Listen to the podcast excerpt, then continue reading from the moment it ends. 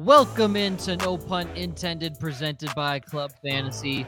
I am your host, Joe Zolo. Joining me as always, Joshua Hudson, Ryan Weasel, and for the first time on this show, Kevin Coleman, co-host of the Debbie Royale and newest contributor to Football Guys, as you can see across his dome. There, Kevin, how are you? I'm good. I got the call up. Ryan finally felt like I was good enough to get on the show, football guys. So I'm here. That's, that's uh, I, am excited. I love that I'm getting all this credit. I was about to say I was the one that reached Josh out to you. Kevin. That's like, true. Jesus. Well, we played in the league together all year. You still didn't reach out to me, but it's okay. I'm glad to be here. bygones be bygones, and to talk little quarterbacks. Oh, I'm excited. I, li- I like Kevin already. This is great. I've only met him for like seven minutes. This is fantastic. Okay, so I'm gonna break this down, everybody, and I imagine for the rest of our shows we're going to talk real life quarterback situations and who we like in real life because it is far and away different from the fantasy life. Because a guy like Desmond Ridder, who is, I believe, the fastest quarterback in this class and arguably the most mobile quarterback in this class, is going to be higher in fantasy than one might see him in real life compared to the other quarterbacks in this class. We'll also talk about Kevin has a couple sleepers in here. We'll go into the teams with the biggest needs and then maybe some dark horse teams that could look to plan for the future because this could be a draft where teams start planning more for the future instead of just immediate production out of these guys. And then we'll finally finish with the top 5 of who we talk about today, who is going to land where. But let's start right here. Uh, John tells me to shut up immediately Kevin is the only one he wants to hear right now. So, John, I hate to say this to you, but for the next 57 minutes, Kevin will be sitting silent in the corner as I talk the entire time about a topic that we brought Kevin on to be the expert in. So, Kevin, your top five real life quarterbacks. We'll start there because real life is more fun sometimes than fantasy, just for a little bit, just tiny bit sometimes. Uh, Sam Howell is your number one. Matt Corral is your number two. Malik Willis is three, Desmond Ridder is four, and Kenny Pickett is five. I will let you talk about your top five in any which way you'd like to, to talk about why you have it that way, but go for it. Yeah, I do want to preface this by saying this class is not good. Uh, so even though we have these top five guys here, like they definitely can be anywhere on this list. I, I, will just say with Howell, the reason why I have Howell one, I know he's been taking some shit lately in a lot of different areas, and he's definitely fallen down a little bit. I think the reason why I have one right now is I think he's the most pro ready, and I know we're going to argue about Kenny Pickett here a little bit, but I uh, to me he has the best deep ball accuracy. I read somewhere recently where they said that he doesn't have the arm strength, which that just means that you didn't watch the tape or anything because he has arm strength. I don't think that's his issue. I think his issue is mechanics and they've done a terrible job in North Carolina coaching. Uh, you know, Mack's not done a great job there for his mechanics, and he's kind of had to just do it himself. And you can tell that. You saw it at the at all of his kind of workouts that he had. His mechanics are off, but he did just have his last pro day, and his pro day had 32 teams there, and they said his mechanics were better. So he's obviously getting coaching finally, and it's probably outside somewhere.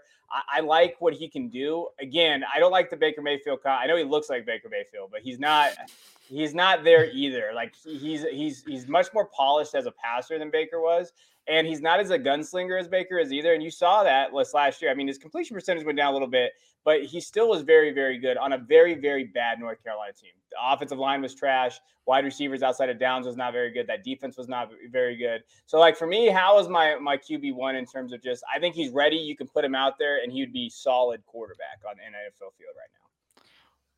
One Go of the ahead, knocks Ryan. seems to be on Howell, and we even talked about this a little bit in the pre-show. Is as his weapons depleted, his statistics depleted. But to me, that's almost the opposite of a knock because when you get to the NFL, you're playing with NFL ready players as long as you don't end up on some shithole of a team. The but Jets. for the most part, you're still playing with NFL ready players. So he's going to now have weapons again. So if the issue is weapons, that's going to be resolved in the NFL. Then it's just figuring out the speed of the game and all that stuff we always hear about quarterbacks.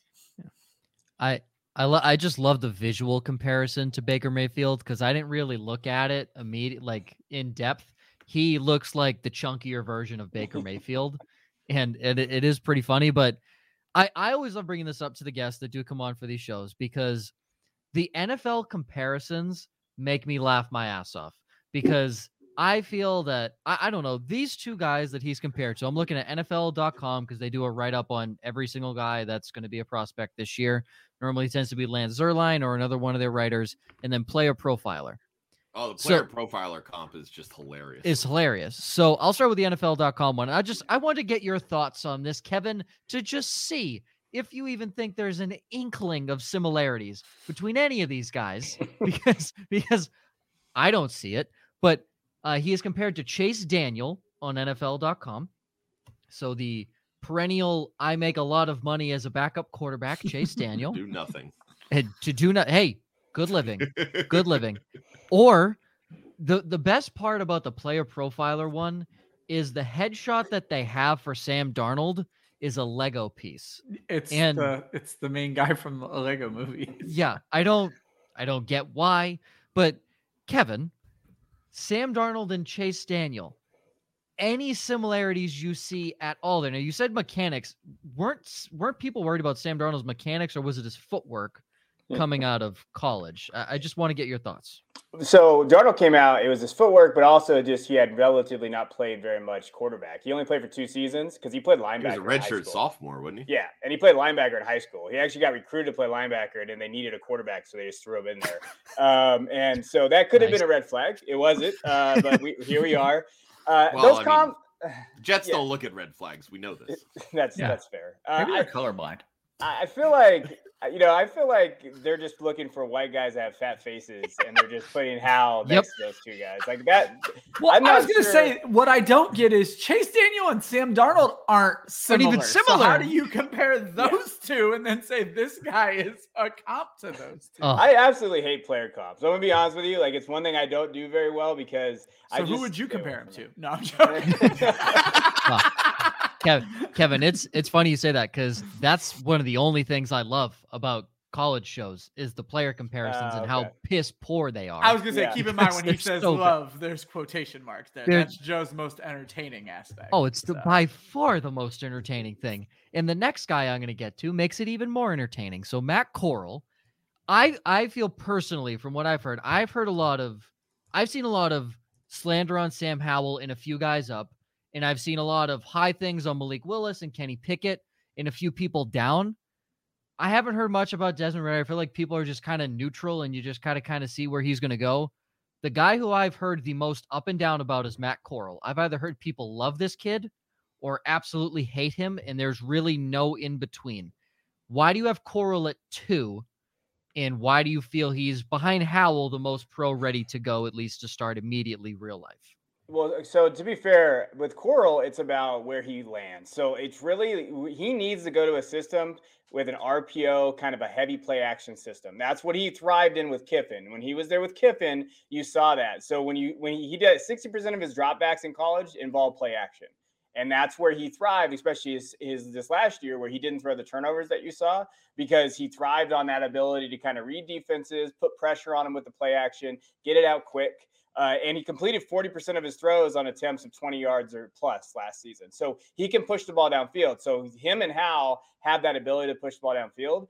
I love the fit with Washington because Turner there runs that. But now that they got that carcass Wentz, I don't see them going at with Corral. They could, they might be able to, but I thought that Corral fitted better. Why would you give up all that capital when you could just take Corral at 11 and he fits the system? He could do what Wentz already does and better. Um, I, I just think it, for him, he is the most system dependent. I know we hate saying that because now we're worried because system dependent scares people. But if you take Corral, you you have to have a plan around him, and it has to utilize RPOs, heavy play action. And if this was a kid 10 years ago, it wouldn't work. But now in 2022, with the schemes and everything and how kind of they're doing it, if they draft him with a plan, I think Corral could fit really well. I will now be referring to Carson Wentz as Carcass Wentz. That will that now be wild. That will now be his full name on Wentz the show. is terrible, guys. I, oh. I, I, oh. can't anymore with Wentz. awful. Yeah. Awful. He will be known as Carcass Wentz, just as Jared Goff is known as he who shall not be uh, named on this show. Wentz, Ryan, go ahead. Wentz is almost the starter version of Chase Daniel. Chase Daniel kept getting these like huge paychecks just yeah. to go be a backup. Carson Wentz not only getting huge paychecks, but bounties around the league where people just keep buying him. And is, what the hell, man? is is Carson Wentz the Brock Osweiler of the current NFL? No, nobody's. What, what, what was the deal with Osweiler? Someone got paid to take him or something like yeah, that. the Browns. Yeah, basically, yeah. Yeah, so basically. I don't Wentz isn't quite there yet, but okay. I'm interested. So you mentioned taking him at 11. With as bad as this QB class is, there's arguments over whether there won't be anybody going in the top 10. Would you have thought he should have been because of the, your fit with the system? Should he have been the first quarterback then to Washington? Should Washington wait and see where they? Because how far do you think he could fall? I guess with as bad as this class is. When I first did this, before all the talk with Willis and like number two and stuff, my first ever mock I did for Fantasy Pros, I had him being the first first QB off the board at eleven. So you're okay. right, like that's kind of how I had him. With he he threw it his pro day and it didn't seem like he did bad, you know. And now that we're hearing all these different talks, like I listened to the Move the Sticks podcast and all that kind of stuff, I feel like he could go in that 18 to 25 range. Maybe. Okay.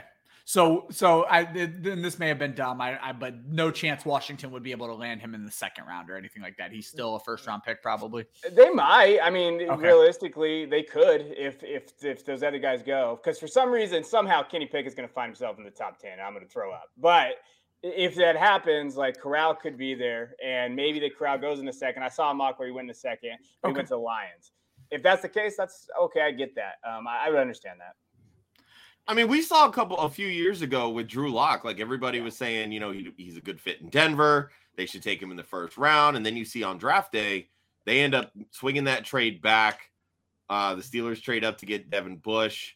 They end up with Noah Fant, and then they still end up with Drew Lock in the second round. I mean, couldn't we potentially see a situation like that? I mean, you're you're, you're saying that Corral is very system dependent if Washington runs that style system, not every team is going to run a similar system, but other people could very well have similar opinions of Corral, in which case he does end up slipping.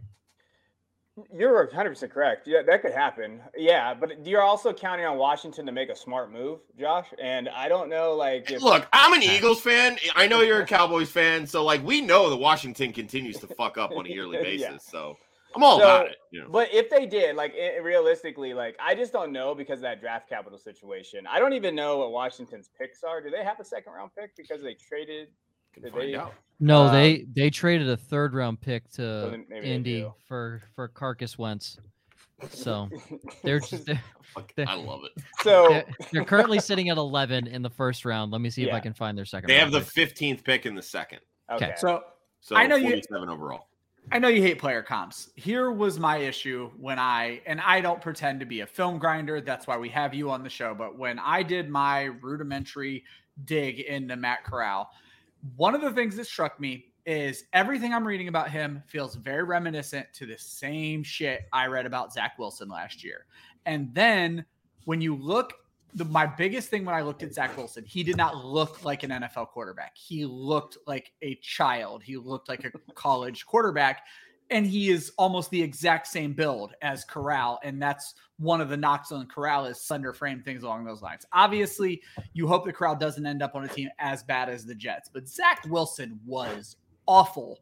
And if those are the vibes I'm getting specifically for fantasy, um, I saw someone, uh, I think it was Alfredo Brown today, basically talking about how he doesn't know if any of these quarterbacks are worth a first round pick in Superflex. And I don't know how you feel about that, and feel free to jump into that. But I don't think there's a situation where even if I was QB needy, I would be willing to blow a first, maybe even a second on Corral. Like I'm just not feeling him, and it's because of Zach Wilson nightmares. And I understand I'm not necessarily comping them. I'm just getting the same vibes that I got from Wilson last year.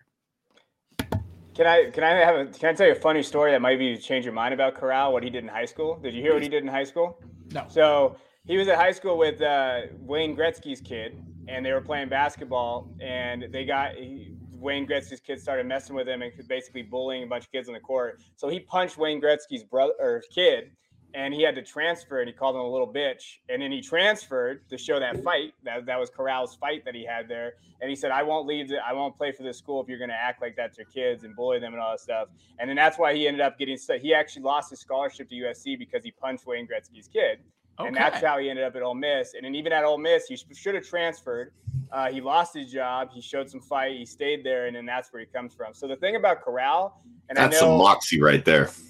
I like that about him. He has that kind of, and I know all the analytic guys hate my ass for that, but I love it. Like I that's no, that like yeah. football, like He's got that thing, and he wants to fight and go there. So I, I do I do understand what you're saying, and I think that he is a back end of the first round in superflex drafts, like especially if he doesn't get the draft capital. And that's the thing; they don't get first round draft capital, it's pretty much a wash anyway. I don't agree with Alfredo though. I know that was a little hot takey today. I saw that. I think Willis is definitely a, a first round pick. I, I mean, one, screw analytics. That shit's dumb. it's dumbest shit in the world. Guys, he ranked in the 66 percentile for his 40 yard dash time. Is that is that worthy of a first round pick? I don't know. But his scouting grade is in the 64th percentile. So are we sure that we should be focusing on that? Guys, his breakout age is 20.6. I, that's that's not in the top half. I don't know, guys. We got it. No, fuck that. That's a great story. That makes me feel a lot better about it because analytics can't measure that intangible, that drive to want to be good and want to be the best. So I love that. Real quick to my brother who said that he had Sam Howell as his Heisman this year. Uh, is there an absolute need to have a first round pick in Dynasty this year? I'll just let you know he's in my Dynasty League. It's a 12 team single QB. There are IDPs. Um, there's decent depth of skill positions, but I want one of those big name guys. He's biased because he traded up for Jaylen Waddle last year. Uh, for reference, I hold his first round pick. So go ahead, Kevin. So I assume, I assume he means I, I think Breece Hall is a given here, though. So we're not talking because basically yes. Okay. I can. Uh, I will. I will find his team as we're talking about this. But essentially, do you feel if you don't have a first round pick in a 12 team dynasty draft, is oh. it full on necessary to have one knowing that you feel pretty comfortable with your team going into next year? Misunderstood the question completely. Okay. Okay. So go ahead, Kevin. No, I mean I wouldn't I wouldn't necessarily need to jump in. If it depends on kind of where you're at. I will say if a guy like Olave or someone's falling, I wouldn't mind getting in the back end of the first because it's probably not going to cost you as much. Uh, but you know how expensive it is to get in the top five. I, there's a clear tier tier break after like 106 uh, it, it, especially with these quarterbacks, 107 ish. So I, I could see going in the back end, maybe getting Olave or Pickens or one of these guys towards the end, uh, and then maybe Rachaad White if he's kind of filling it out there. But I wouldn't say it's a necessary need. Like I've been moving a lot of picks from 110 to 112 in a lot of my leagues. Okay. Josh, Ryan, anything else that I don't think it's necessary. I say I'm I'm not that far in yet. That's why we have Kevin on the show. I'll be honest, I just started ranking rookies, and as you'll hear me say for the next four weeks, landing spot is so important to me. So I I'm hands off at this point. So I agree, though. I will say there I'm in a few leagues where I acquired first round picks, and now I'm like, how the hell do I get rid of these? fun, fun fact: uh, he has Jeff Wilson on his dynasty roster. Of course, he does. Yeah. It, Josh, Joe, is this is this a super flex or not? No, this is a single QB because super flex is stupid. Uh, it's a single QB. Not I'm not league shaming anybody. Okay, I just I super super flex messes with my draft head, and I don't like it. Okay, it just messes with my draft. It messes with my entire strategy. Uh, single QB, three IDPs plus a defense. So, all right. So, single QB. I obviously I can't speak to the IDP section, but eh, you know, I feel like with me, there's literally two guys that I want: Kenneth Hall, or, or excuse me, uh, Breece Hall and Kenneth Walker. The wide receivers in this class, I think there are some good ones. I'm not 100% sold that there's like a great one that can potentially become elite. So that's why, like, and, and I'm sitting with a couple leagues where I've got like three to four first round picks, and I'm like, do I think about trading some of these? Maybe pushing it to 2023, getting you know somebody that can help me this year. Like that's kind of where I'm at. But if I can't get one of those top two guys, like I'm okay sitting in the back of the first, kind of like Kevin mentioned, taking a shot with a Pickens and Olave. Uh, maybe a Treylon Burks starts to slip. I, am you know, we're, we're smack in the middle of Treylon Burke's hate day on Twitter, whether it was yeah. today or yesterday. So I'm like, I'm just waiting for it. You know, somebody's going to eventually slip that maybe is going to get some decent draft capital, but because of a combine or because of some, you know, footage of some kind, people are going to fade him. So I'm okay with the back half. The first half, if I don't have one of those top two picks, especially in one QB, it's it's pointless for in my opinion. And you clearly have not watched enough Drake London film to to realize how good that guy is going to be. So, Speaking of USC, where Matt Corral was was gonna go, USC guy. Okay, now to get to the uh the guys, the arm heard around or the pass heard around the world. I guess this 75, 70 yard bomb that Malik Willis threw with no pads. No pads being the two key words in that entire sentence. Gotta love pro day footage. Oh, we love pro day. We love overreacting to pro day footage, don't we? Just like we all over some people overreacted to the Mike Davis thigh photo and said RB1. And then they forgot Cordarrelle Patterson was on the team, and so did everybody else in the fantasy community. But Malik Willis has lost a half inch on his height, folks. So he has lost a half inch, but he did gain four pounds. So when you think about it, it evens slouching. out. He's slouching, it evens out. Kevin, you have him as your number one for fantasy, but number three for top five real life. Now, I'm going to presume he's number one for fantasy because he's the most versatile in terms of the best of he's number two runner, maybe number three passer would be my assumption, but he levels out to be number one in terms of fantasy. Is he also uh landing spot dependent for you like Matt Corral is, or is he kind of he can just kind of mold to wherever he goes and he'll be fine because of his rushing ability? Yeah, to me, so the way I look at him and the reason why he's my number one is you look at built-in values in the dynasty, especially Superflex. Trevor Lawrence had an almost probably the worst year we've seen from a quarterback, even a rookie quarterback last year. And he was going at, you know, QB probably nine and eight in fan in startup drafts last year.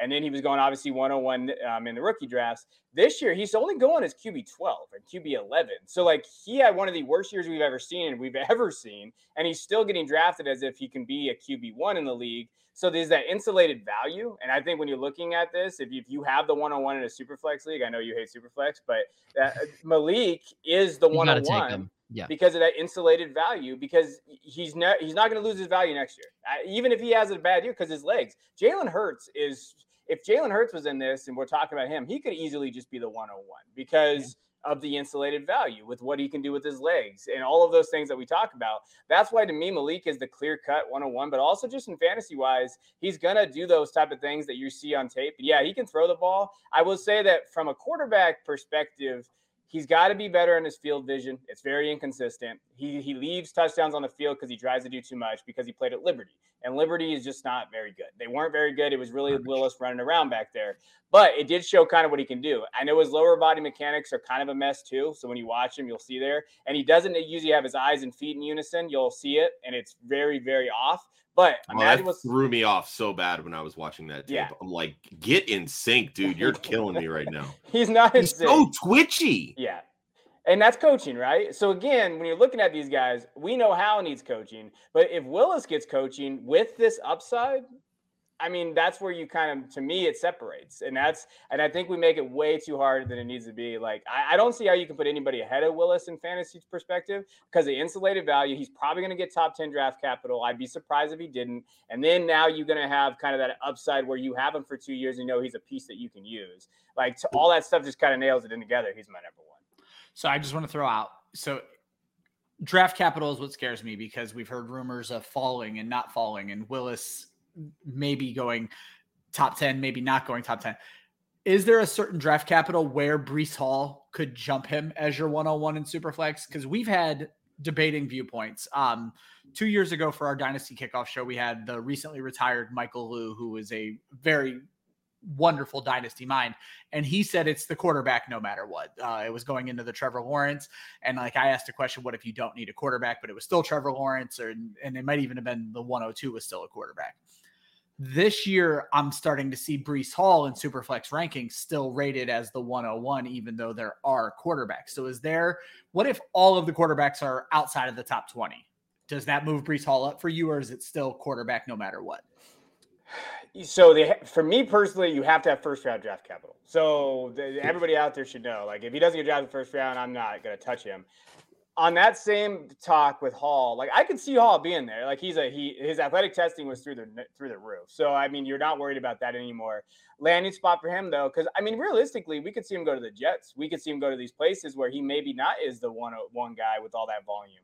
And mm-hmm. now you're talking about if he doesn't go, if he goes to kind of a committee situation, Now we're like, okay, well, do you want to risk it? To me, it's still Willis. Like if you if he still gets drafted in the first round, you still go there. Lamar Jackson got into 30, you know, number 32. Like there are days where you could see that.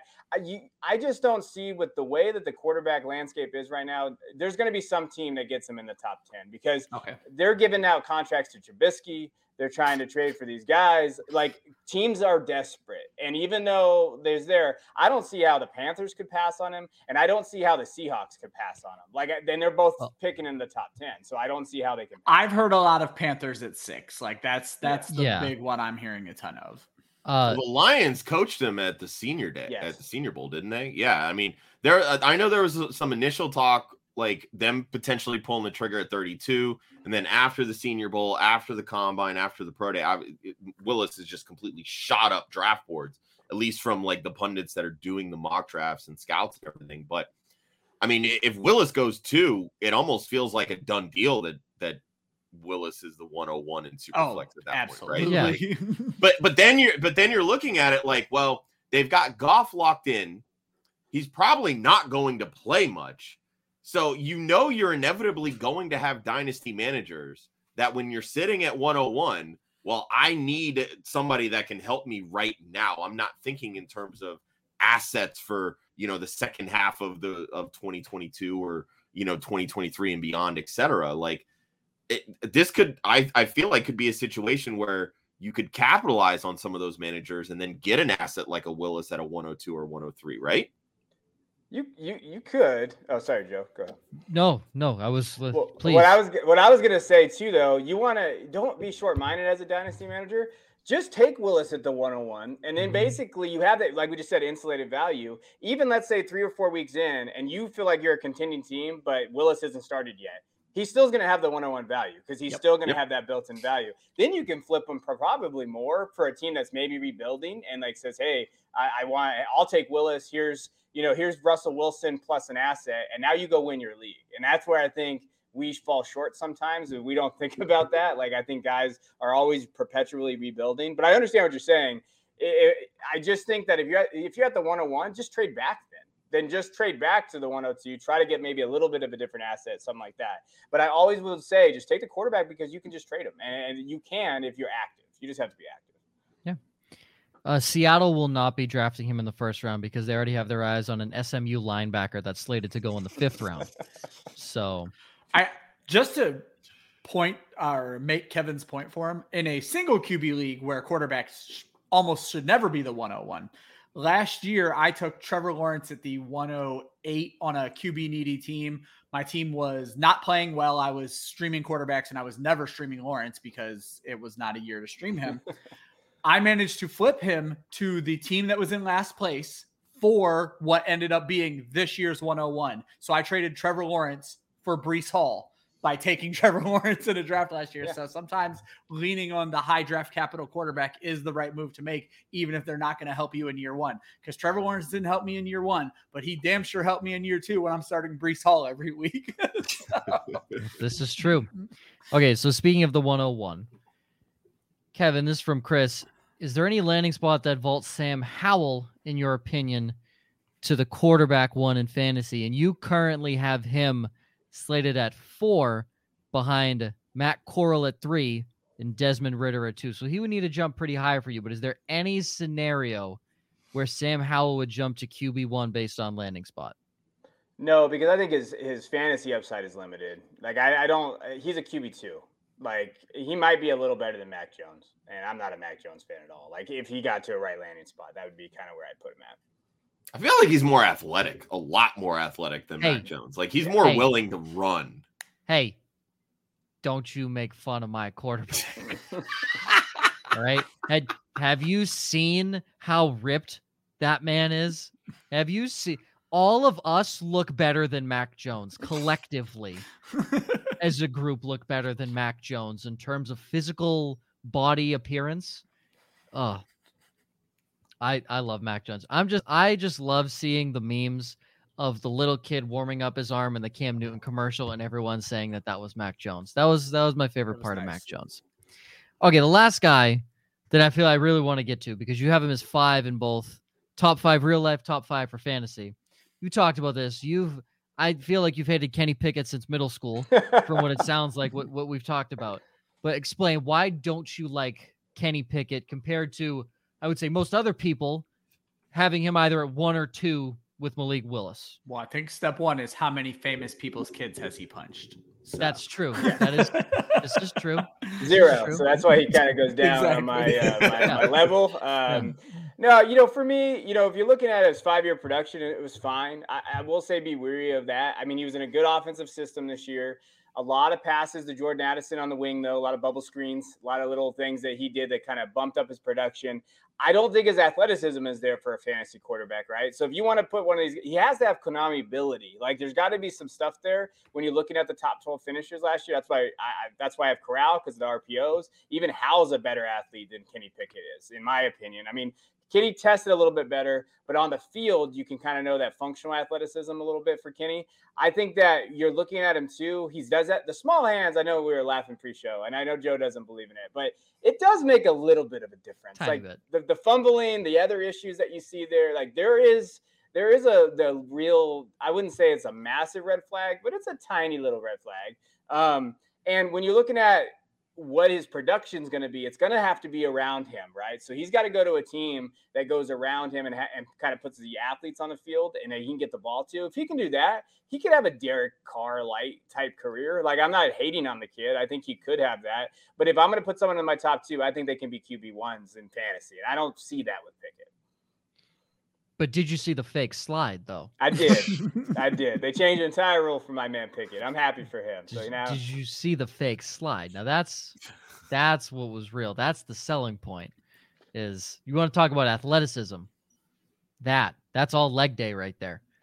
He Stop is way momentum. too quick to tuck it and run. Like in a lot of the film that I saw with Pickett, like I, I I kind of see like what what we're talking about here, like with the built-in Konami code. Like, yeah, obviously, we want that rushing upside. And again, I maybe that's just a, a, part of his game from college because he literally only had one playmaker at Pittsburgh. Like that Addison kid at wide receiver is fantastic. Yeah. Um, but like he's very quick to just be like, oh, it's not there. All right, I'm just gonna get it. Like I'm gonna go. I kind of saw similar things with Howell, at least from the 2021 tape. So I like it, it kind of feels like like with a Trevor Lawrence, for instance, like you're not looking at him as like a Konami type guy, but they have enough athleticism to where they can still add in like 200 maybe say, 300 yards three to 400 i say three yeah. to 400 is kind and, of and yeah and that's a you know an extra 20 to 30 points. Maybe you throw in three rushing touchdowns if, if they get lucky on a on a you know a breakaway or something. But like yeah, so I, I don't think that athletic ability is just gone in general. For me, he reminds me so much of Mitchell, Mitchell Trubisky. He is so up and oh. down and inconsistent with his. Don't tape. say that. I, am sorry, like that again. Just what I see, like I, one throw, it's like, damn, that's absolutely beautiful. That decision, perfect. The next day, it, it's what in God's name were you doing when you thought to make that throw? Like that's what I get. Like those are the types of vibes that I get with Kenny Pickett. I think there should be question marks about his arm strength too. Like it's there are times like what you're talking about on tape where he can hit that out and it looks okay, but then there it wails on him. And I don't think he had a very good combine. Like and you saw it too. Like there was some throws that he had that they kind of the arm strength wasn't quite there. And so now you're worried about I think, like we talked about, I think he's system based, get it out quick, make good reads, like he had at Pitt. They just they changed their offensive coordinator last year, and he is in a system that fit him well. So it's okay, can he do that? That's why I thought Pittsburgh would have been a good spot for him, but that was before Trubisky, and now that I don't see them drafting. It's the same guy. Like they're not drafting the same guy there. So I think yeah, trying I, to make improvements. yeah. So I, I just don't see the arm strength. That's just my opinion based on him. And and I, I again, if I'm going to put someone in that top or you know top category, I want I want someone that can be a QB one. That's what I'm wasting my my pick on. Sure. Well, guys that won't be QB ones, but could potentially be QB ones as sleepers. Yeah. we you didn't have... even talk about Desmond Ridder. I was gonna say we're skipping a very oh. important player here. Jeez, guys, can you stop yelling at me? My goodness. Fine. I actually want to ask a quick question about Pickett though. Is there? I'm not a call. I don't watch college football at all is there a explanation of his enormous leap in touchdowns because i feel like that's one of the things that people are going to point to as to why he's such a great quarterback. But, and he did throw a ton of touchdowns last year, but leading up to this in his career, he didn't. And so, is there a, a reasonable explanation why he essentially, not essentially, he doubled his touchdown production in one single season when he was a starter in those other seasons? Well, one was his usage. I mean, it went up. I mean, he threw over almost 500 attempts, and he would have if he would have played in this bowl game. So they just threw the ball a ton. And in red zone, I believe their red zone offense, if I can think of the top of my head, I'm pretty sure they used they threw the ball in the red zone over 75% of the time. So they really just pumped it in in terms of like production for him. Okay, that's, that's where that kind of comes from. Okay. Jordan Addison. That that's your answer. Jordan okay. Addison's pretty legit too. Yeah. is is the Jordan Addison kid? Is he coming into the draft this year? Next year. No. Next year. Okay, I was gonna say I thought that name was 2023. Okay, so everyone yelled at me. Jeez, guys, I don't think that I don't think that was necessary. Desmond Ridder. I feel like there was a lot of hype on him two years ago, and now it's kind of died down. Even though Cincinnati is the first G5 team to make the college football playoff, correct? Yeah. I think so, yeah. Um, you have him at two for fantasy. You have him at four for real life. What do you like? What don't you like about Desmond Ridder? Talk about him. Well, production, he had over 10,000 yards passing uh, in his career. He had 22 over 2,000 yards rushing. I think that he had, you know, 87 career touchdown passes as well he has the tools. Uh, he has the tools that you like to see from a kid, and he works. And he he's improved every single season there. Uh, you saw it last year. His completion percentage was second career highest, but he had to throw a little bit more last year. 387 attempts, and he's improved. And work ethic, coachability, to the type of things that you like to hear from him. Dual threats there. The biggest question mark is accuracy.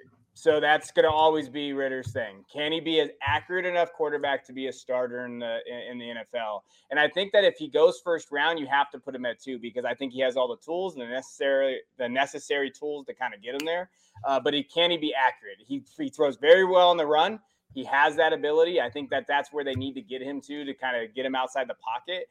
But if if the team drafts him and says, "I want you to be a drop back quarterback," that's going to be a struggle for him. That was my biggest takeaway from him is I just want him with the right coaching staff. Yes. Um, I'm not comparing the two. Let me say that before I say this. When Patrick Mahomes landed with Andy Reid, I knew it was going to be magic. Like that was exactly what needed to happen for that magic to happen. I need Ridder to land in a spot like that with a coach who's going to be patient, who is going to work with him, who's going to play to his needs. And I think he could end up being the best quarterback in this entire class. And I know Josh agrees with that. So yeah, I was actually really surprised. Like I was going through, I was watching, you know, some of the tape and and the the two that I focused on was the Georgia game in 2020 and the Alabama game this year. And like you could see, especially in the Alabama game, like the way that they set up that offense. Like, you know, you always go through and you script the first, you know, X amount of plays, whatever. They knew right away that that Alabama defensive line was going to smother him. And they said, we're going to make some quick throws and we're going to say, get the ball out quickly. And Ridder did all of that. And he knew that the moment he had pressure, just fall. And he did that pretty consistently. I didn't see a lot of like, all right, I've got to force these throws to to get the ball to the to the playmakers. If it's not there, throw it away, take the sack, do whatever it is you got to do. It just for me, it felt that the the the Alabama D line just wore him down because a they're that good, and b Cincinnati's offensive line fucking sucks. and they just didn't have the type of playmakers to be able to keep up. So it really just fell all on Ridder and it just seemed like he ran out of gas in the second half. But against Georgia, he kept up in 2020 and he made he made that game really close. It, took a bad sack to end the game for a safety, but like to me, he looks like the most polished when it comes to mechanics in this class. Like his feet, his hips, they're all in sync. He's again not afraid to throw it away. He takes what the defense gives him. I'm not saying he's this sort of like you know, world beater with like sky's the limit potential. But I almost feel like we could be looking at him in this class, the 2022 class, the same way we look at Mac Jones from last year, where He's a good player, but not a great player, but could end up being one of the most consistent starters at the quarterback position. And there is still some value in that in fantasy, especially in superflex leagues. So I'm I'm gonna spoil the uh, the landing spot here for Ridder, which I presume Kevin put in the Pittsburgh Steelers. Um, I guess bad offensive line, just something must be in the water in Cincinnati because they all suck there. Pittsburgh is not much better. So let's just say he lands in Pittsburgh, right? Lands in Pittsburgh, arguably bottom three offensive line. They suck. And odds are if he goes to a to a team that's QB needy, they also have a crappy offensive line. So, Josh, does that make you not feel good about Desmond Ridder? Because going up against Alabama's front seven, that is seven NFL ready defensive linemen and linebackers. Congratulations, you are now seeing seven NFL defensive linemen and linebackers for 17 games. That does not make me feel good based off of your recommendation. It doesn't make me feel great, but it doesn't worry me as much because I feel like if he's going to land in Pittsburgh this year, you may see five starts out of him. Like uh, they went out, they signed Trubisky. They're going to give him the football and let him do his thing. And and I'm I'm perfectly fine. I'm okay with that because that gives them time this year. They can build depth along the offensive line in the later rounds. Next year, they can do the exact same thing. And that's ultimately what you want because this team, from an offensive perspective and a defensive perspective, is set up to win and compete right now. And they have the weapons that can make Ridder a very viable starting quarterback in the NFL, as well as a, again, a solid QB2 with low end QB1 upside, in my opinion. Plus, they're used to because he's got speed. I didn't realize Homeboy ran like a four five forty. Yeah, he's fast. Yeah.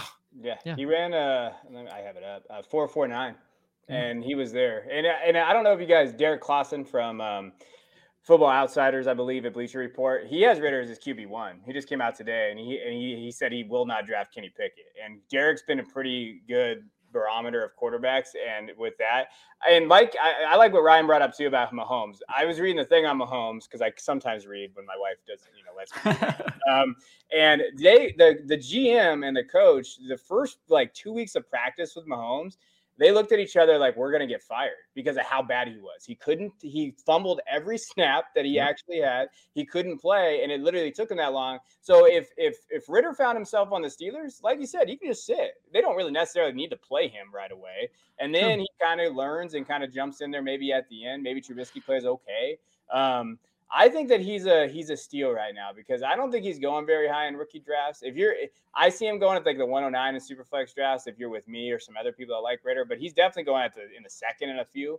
That's very good value because I think that if you're not gonna, if you want to grab one of these running backs, wide receivers, you can get Ridder later. That's that's that's an excellent move.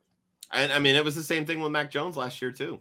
Yeah. He was falling to early second in a lot of super flex drafts. Yeah. And mo- but, most of my leagues, I've traded away all of my second round picks, but I see myself trying to get back into the second round when I see him falling because I'm just in love. I will throw out unpopular opinion, and I understand before the people come after me, I understand they haven't had to. The Steelers have not shown they're able to develop a quarterback whatsoever. Ben Roethlisberger came in 18 years ago and won right away. Different coaching staff, all that fun stuff. No backup from this team has went on to be successful anywhere else or in their own team when Roethlisberger was hurt. I would be terrified if Ridder ended up in Pittsburgh. I want him far away from that system. So Mike Tomlin, great head coach. Honestly. I do like Mike Tomlin, you dick. I'm it's, just saying they don't oh. develop quarterback. So I mean Uh, abs- incredible head coach. I mean, if you, if you ask me, me too. An incredible head coach. But guys, I mean, Desmond Ridder, he was, you know, he was 75th in college QBR. He was in the 75th percentile. That's he's still 25 away from being in the 100th percentile for college QBR guys. I mean, we should really be reading into these numbers. Yeah, but here's a fun stat. He was the 12th best. He had the 12th best QBR when facing pressure among college football quarterbacks last year and the best when facing pressure in this class. but his breakout age was only 20. so when you think about it, does that even matter? I'd rather it be 20 than 23 like Kenny Pickett. So listen, listen. All I'm all I'm saying is analytics are bullshit. I hate everything about it. Let's get into Kevin's biggest sleepers, Carson Strong and Kaleb Eleby. Please tell me about these two young gentlemen. I uh, uh, definitely Go ahead, Ryan. I just want to quickly throw in about Carson Strong. I have seen multiple lists of people who do this for a living with Carson Strong as the best quarterback in this class, and yet there's no fantasy person who's giving him any love. So I'm glad to see him on your sleeper list. So where is the disconnect? If talk about him all you want, but if you could explain where the disconnect might be there, I'd be super interested. Well, he has a piece of his hip bone in his knee. So he okay. um, what? yeah. Question mark? Yeah. Did it fall down? No. so after um after the 2020, so he's had two knee surgeries in high school. He had to basically had like six pins put in his knee. And then after that, after 2020, he started getting a little little discomfort in the same knee, and they had to take a piece of his hip bone and insert it into his knee. And it was basically one of these surgeries that they don't think that it's basically going to be structurally sound for the long run. And so I, there's a lot of red flags on his medical. So if it was based on his arm strength and everything, like he's a he's got a cannon for yes. an arm. He does. And I've watched him play, and he was one of the guys I've been watching for two years. I loved the kid two years ago when I first started. and No one ever wrote, wrote, like, you know, even looked at me. I wrote about him because I thought he was he was good, but it's his knee. I think the biggest thing is he's got a strong arm, he's accurate, but I comped him, and I know I, I said I hated comps, but he's basically Joe Flacco, our generation, because he can't move but he can, he can throw it and he the can elite Joe can, Flacco. if you tell me he's 2011 Joe Flacco, then we can have a conversation. No, I mean he he's he's okay. Like he'll be a backup. Like I, if Colt McCoy is still collecting checks, Carson Strong is gonna hey, find a way. Hey. Colt McCoy in his first start every year is a top 10 yes. fantasy quarterback. Yeah. After that, he sucks. And then they remember he's Colt McCoy. And then they remember he's Colt McCoy and it also registers in Colt McCoy's head that he's Colt McCoy. Um, oh god, I I love that you brought up comps, Kevin, because the two comps for uh, I Carson Strong could not be further on the ends of the spectrum, in my opinion. Player profiler Kevin Kolb. Yeah, boy. Kevin Kolb. Then NFL.com, Drew Bledsoe. Oh my God. what? Where where wow. where are our numbers not matching up, folks? What are we what are we looking at? it's not even a playoff quarterback and Kevin Kolb. Like, what are we doing? What are we looking at? Uh, and then That's Kaleb wild. Eleby, whose comparison on player profiler is Jarrett Stidham, so that doesn't help me. Why do you like Kaleb Eleby coming from Western Michigan in the MAC? I, I, mean, you put sleepers down. I feel like I need to put somebody. I, I like Eleby. Um, he, he's. I feel like I need to put somebody. He, I that is the best answer we have gotten on this show. I, we, we, can end it there, Kevin. We don't need to go any further. There was a blank. There was a blank space. I felt like I needed to fill it. I felt like I, I needed to fill it. I like Eleby. I don't really necessarily think he's going to be like uh, this barn burner guy, but I mean, he's athletic. He played very well. I, I was surprised he came out. I thought he'd go back to Western Michigan last year after this last year, but he didn't. Uh, and he's produced. He got 32 yards, 23 touchdowns. He definitely needs to develop more and stuff. If he gets drafted, I think that's a win. So that's why I just put him down. Yeah, uh, NFL.com has him as a priority undrafted free agent. Yeah. So yeah. whereas Carson Strong is a traits or talent to be an above average backup. I'll say it's Drew Bledsoe, 101. Drew, Drew, Drew Bledsoe. I mean, un- uncanny or, comparison or, or Kevin, Kevin Kolb. Kolb. you, you you get to decide. It's one of the two. You're either really happy or you hate yourself. Okay. Teams with the biggest needs. Carolina, Pittsburgh, Atlanta, Seahawks, Seattle, New York Giants, Houston Texans, Washington Commanders. Name still sucks every time I say it.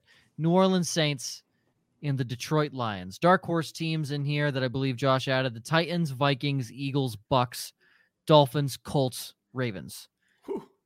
Ravens. So half half the league, huh? Yeah. Was... Lamar is not under contract. That's why I added them as a dark horse. Yeah, I mean they have they have Lamar Jackson light set behind him, yeah. so I don't really think they need a quarterback. but Tyler Huntley, they ain't going quarterback. Yeah, he ain't. Yeah. Okay, so we'll Again, start with the dark horse. I mean, if we're talking dark, that's like one shade away from black. Like yeah, non-existent. It's yeah, awful. that's like really, really dark gray. Uh, okay, who lands where? Kevin, you fill these in. You got Malik Willis. Wait, I'm sorry I filled these in. I was assuming. No, by all means. Yeah. No, so no, you were wanna, thousand percent. Take your show sheet over. My bad. No, I, my bad. Thousand percent. That's if if you good. don't add to these shows, they're awful. So thank you. yes. Almost like calling we the bring on people a lot smarter yeah. than us for these shows, Kevin. Yes, we and can, you're proving our point that we did the right thing. yeah, we can we can discuss everything else for the other 48 weeks of the year. Yeah. These four weeks, we struggle. We need help. These four weeks, we are comedic relief in this in this scenario.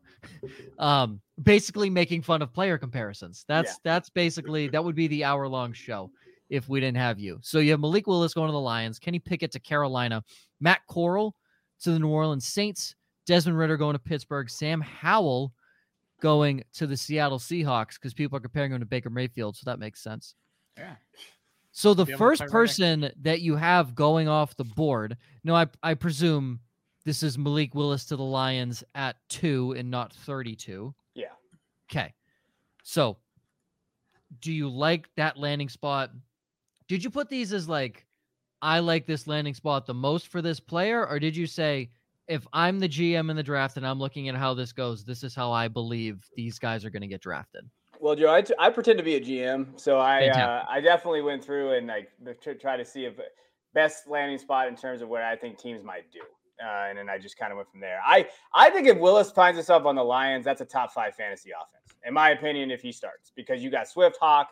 I'm not an Amon Ra truther, but he's out there. Uh, Chark, I like a little bit more. I think they will draft a wide receiver. So if you put that offense around kind of Willis, I honestly think that could be a top five offense in the league. And they have a good offensive line. Uh, one of the best. a lot of people don't think that. Yeah. They, I mean, they do. Craig Reynolds was repping 150 yards back there, so they definitely have a pretty decent offensive line. But can we bring up a good point? If they take him at two, they have the Rams pick at 32. Yeah. So, and we've talked about there's a plethora of wide receivers in this yeah. class that they could take. So I I just like it when Joe uses big words. Plethora. Me too. Yes. Gets, gets me all hot. I don't want to use them anymore. I don't want to use them anymore. I knew that was going to bother you so much. Mm. Dang. I like I like it here in North Dakota. It's cold. I don't have to deal with Ryan's hotness. Okay. No, that's a really good point. Take him at two wrap him around, give him a give him a, a weapon of his choice, maybe. Right? Because I mean that's what the Jaguars did. They said, fuck the offensive line. Let's take Travis Etienne. Because we have James Robinson. Yeah. S- smart. Super, super smart out of the Jacksonville Jaguars. I mean, it would have been smart if Etienne hadn't gotten hurt, but and Urban Meyer wasn't the head coach. But well, sure, yeah, you know, we can too. talk about this for a long time. The second guy you have coming off the board, I believe, if I'm looking at this correctly, would be Kenny Pickett to the Carolina Panthers. Now, you don't like Kenny Pickett, but you still put him as the second quarterback getting drafted. Why did you do that? Because Carolina's stupid, Joe. Like, Fantastic. They, they, I'm on they, board. They don't yeah, draft very Joe well. agrees with every bit of that statement. They oh, just they don't draft very well, and at the same time, I think that they're so Matt Rhule is so needy for wins that he's just going to reach on a quarterback no matter what, and he's just going to go after it. And they have no picks in the second or third round because they trade him for Sam Darnold. And so that's going to be they got to go. They got to go quarterback here, or unless they move back. And then even then, I don't see them getting the capital they need. So, so I think they'll be Pickett. If they do that, you think I know you don't like Pickett. Does Pickett immediately get that job over Darnold? I don't think so. I think okay. it's actually a QB battle, but I'm a I'm the lone Sam Darnold truther on an island out here just hanging out. Like I Oh, I, you're not alone. I I stay on that. I I I come to the island every now and then, but I try yeah. to hide my face. So. Yeah. But, uh, oh, but oh, I gave up on him the moment he landed in yeah. New York. So you guys are alone on that one. yeah. But if Willis doesn't get picked by the Lions, I think Willis could go to Carolina. Like I I I don't I see how he moves past Carolina. And if he goes to Carolina, I'm gonna feel so bad for him because that is a, they're bad. They're bad. So so I just real quick, Kenny Pickett was throwing a lot of dump offs to this Jordan Addison kid, right? Yes. Great. Can we have that with DJ Moore? And we just that's know, the offense. Christian McCaffrey. no, no, no, no, no, no. I don't own any Christian McCaffrey shares. I own a lot of DJ Moore oh, shares. Oh, I get it. So I personally, I would Marshall? like that. I, I would like that to happen for DJ Moore because my strategy of three running backs and then a receiver in the fourth round, DJ Moore tends to be my wide receiver one. Yeah. It was Robert Woods two years ago and it worked out. But DJ Moore tends to be there for me. And I would like if DJ Moore, you know, Could was uh, looked at by his Yeah, at least, at least, Pickett knows how to focus on one yeah. playmaker. Like so he, that, that that's going for him in Carolina. DJ Moore is open on 110% of the routes that he runs. And it angers me that his quarterbacks just neglect to look at him. Now, Cam Newton, I know you looked at him, but you just can't reach him. And I understand that's just that's your deficiency as a human being currently in your current state. If someone offers you a contract, please sign. Stop this seven on seven league bullshit that you're starting in June. It's not going to work. Okay. Just sign, get your money, and leave the NFL. You're done. It's fine. I would love to see Kenny Pickett mixed with DJ Moore because all I'm hearing is that Kenny Pickett loves throwing dump offs to one guy, and that would be the guy. Hopefully, we'll see. Matt Corral to the Saints. I feel like I've heard a lot of this uh, just in general. I don't know why this just feels like a fit for Corral, uh, but why do you like him going to New Orleans? You know, I just look at a team that you could use him maybe if Jameis isn't the answer. I do like Jameis, but I don't know if like they're, they're a long like that kind of area. I do think that their offense fits him, like we talked about with the RPOs and with like the um, play action. I think quarter the running back situation could be a little bit better there. I think he fits that offense, and he can push the ball downfield. And if they get some guys on that, especially if Thomas comes back, I know he's just slant boy, but if he can come back over the top of the defense, I do think they have some other guys there. I think they could be good. Slant. I've seen a lot of talk of Desmond Ridder to the Saints. Yeah, that too. How do you feel about that versus Corral? You know, with the cap situation, I worry about it with Ridder because I want to see them build around him. Um, but if they can, if they can do it, I know they've been pushing the cap back for 20 years, it feels like. So I don't think it really matters.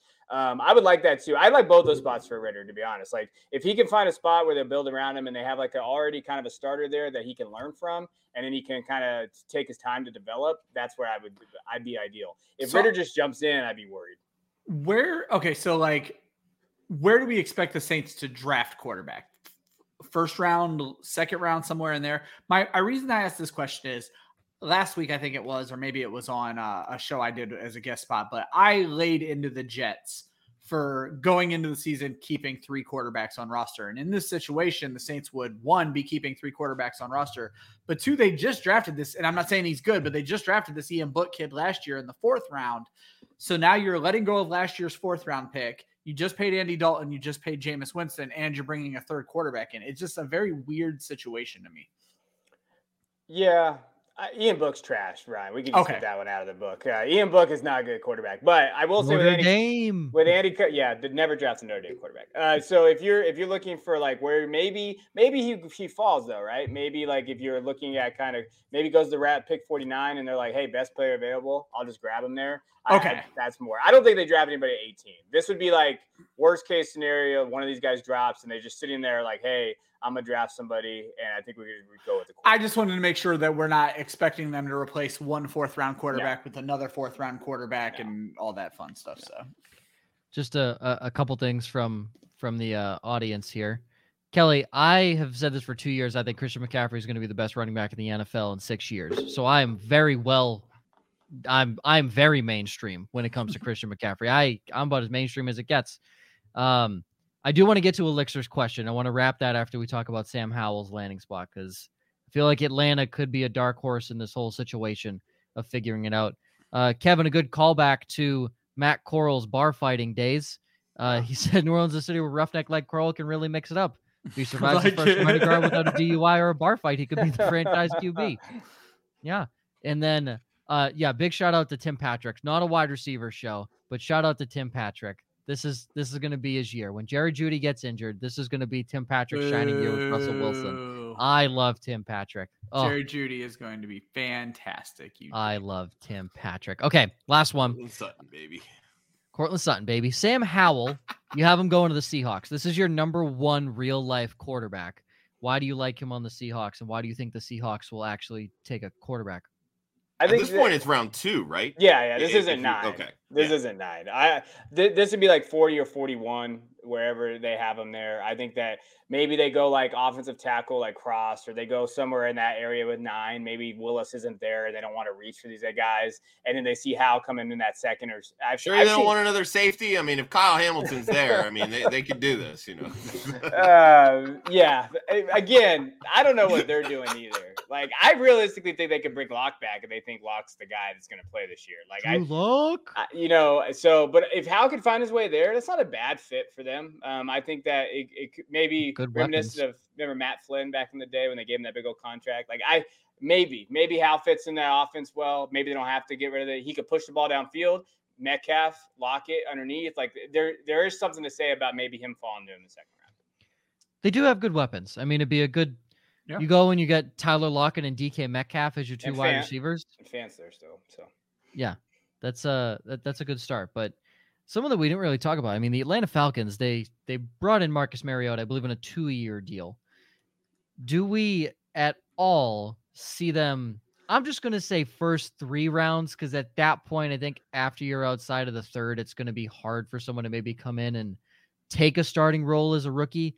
In the first three rounds, I'll start with Kevin and then we'll bounce around. Do we at all see Atlanta maybe taking a quarterback? Uh, I think they punt this year. I think they go with Mariota and then they go after Young or Stroud next year. I think that's if they're going to get anybody, maybe they pick up like Eleby as an undrafted free agent or something like that. Okay. Josh? Yeah, it kind of seems like that's really what they're doing is trying to build the roster to then plug the quarterback in, which I've always said is really the smartest way to do it, honestly.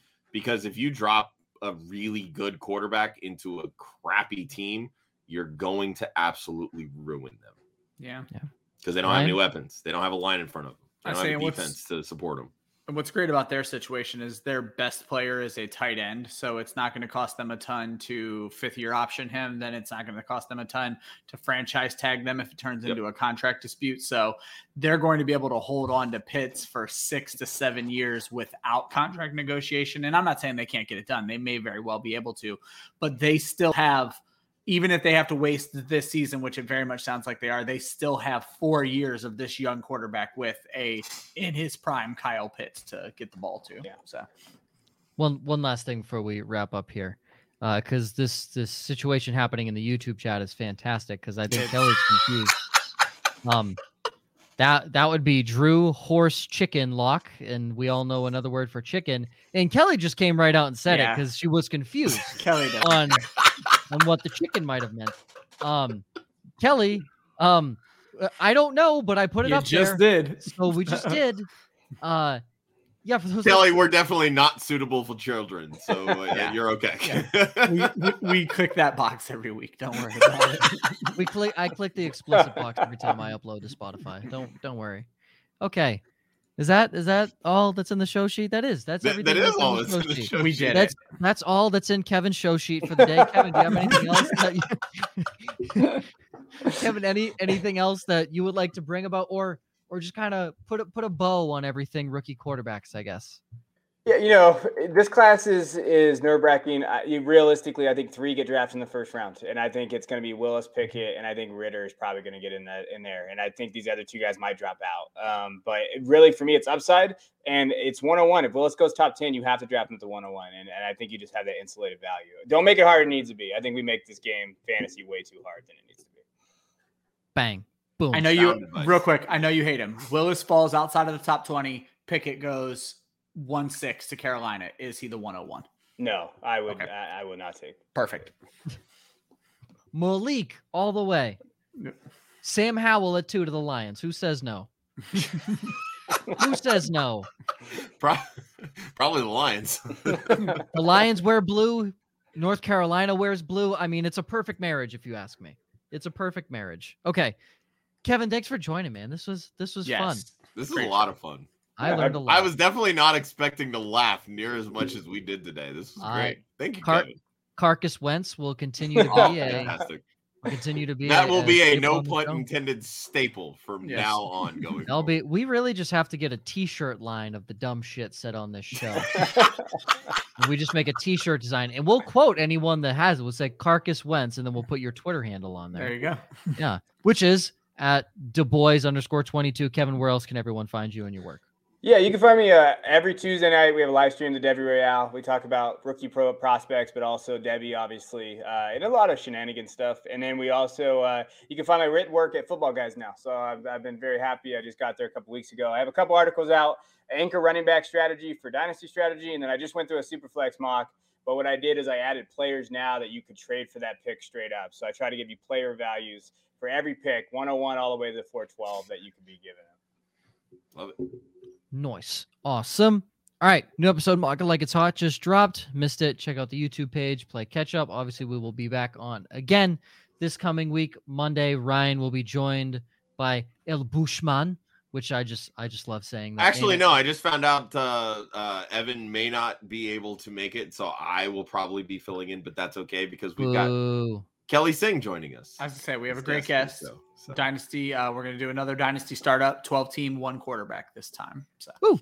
Monday at 11 a.m. Eastern, 10 a.m. Central Time. Next week, we will be pre recording the running back edition. Still going to air at the same time. It's just going to be pre recorded. So if you're watching on anything else other than YouTube, go to YouTube, hit the subscribe button, watch the video next week.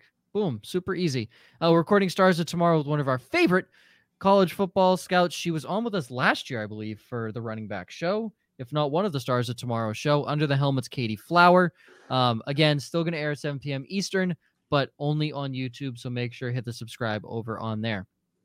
All right, gentlemen. Anything else before we full on wrap up the show today? No. Si- silence is a Kevin, great thing. Kevin is question. awesome. Kevin yes. is great. Appreciate Kevin you guys having me. Favorite you, Favorite football guys contributor. Kevin's great.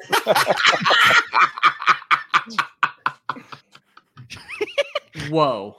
Whoa. Whoa.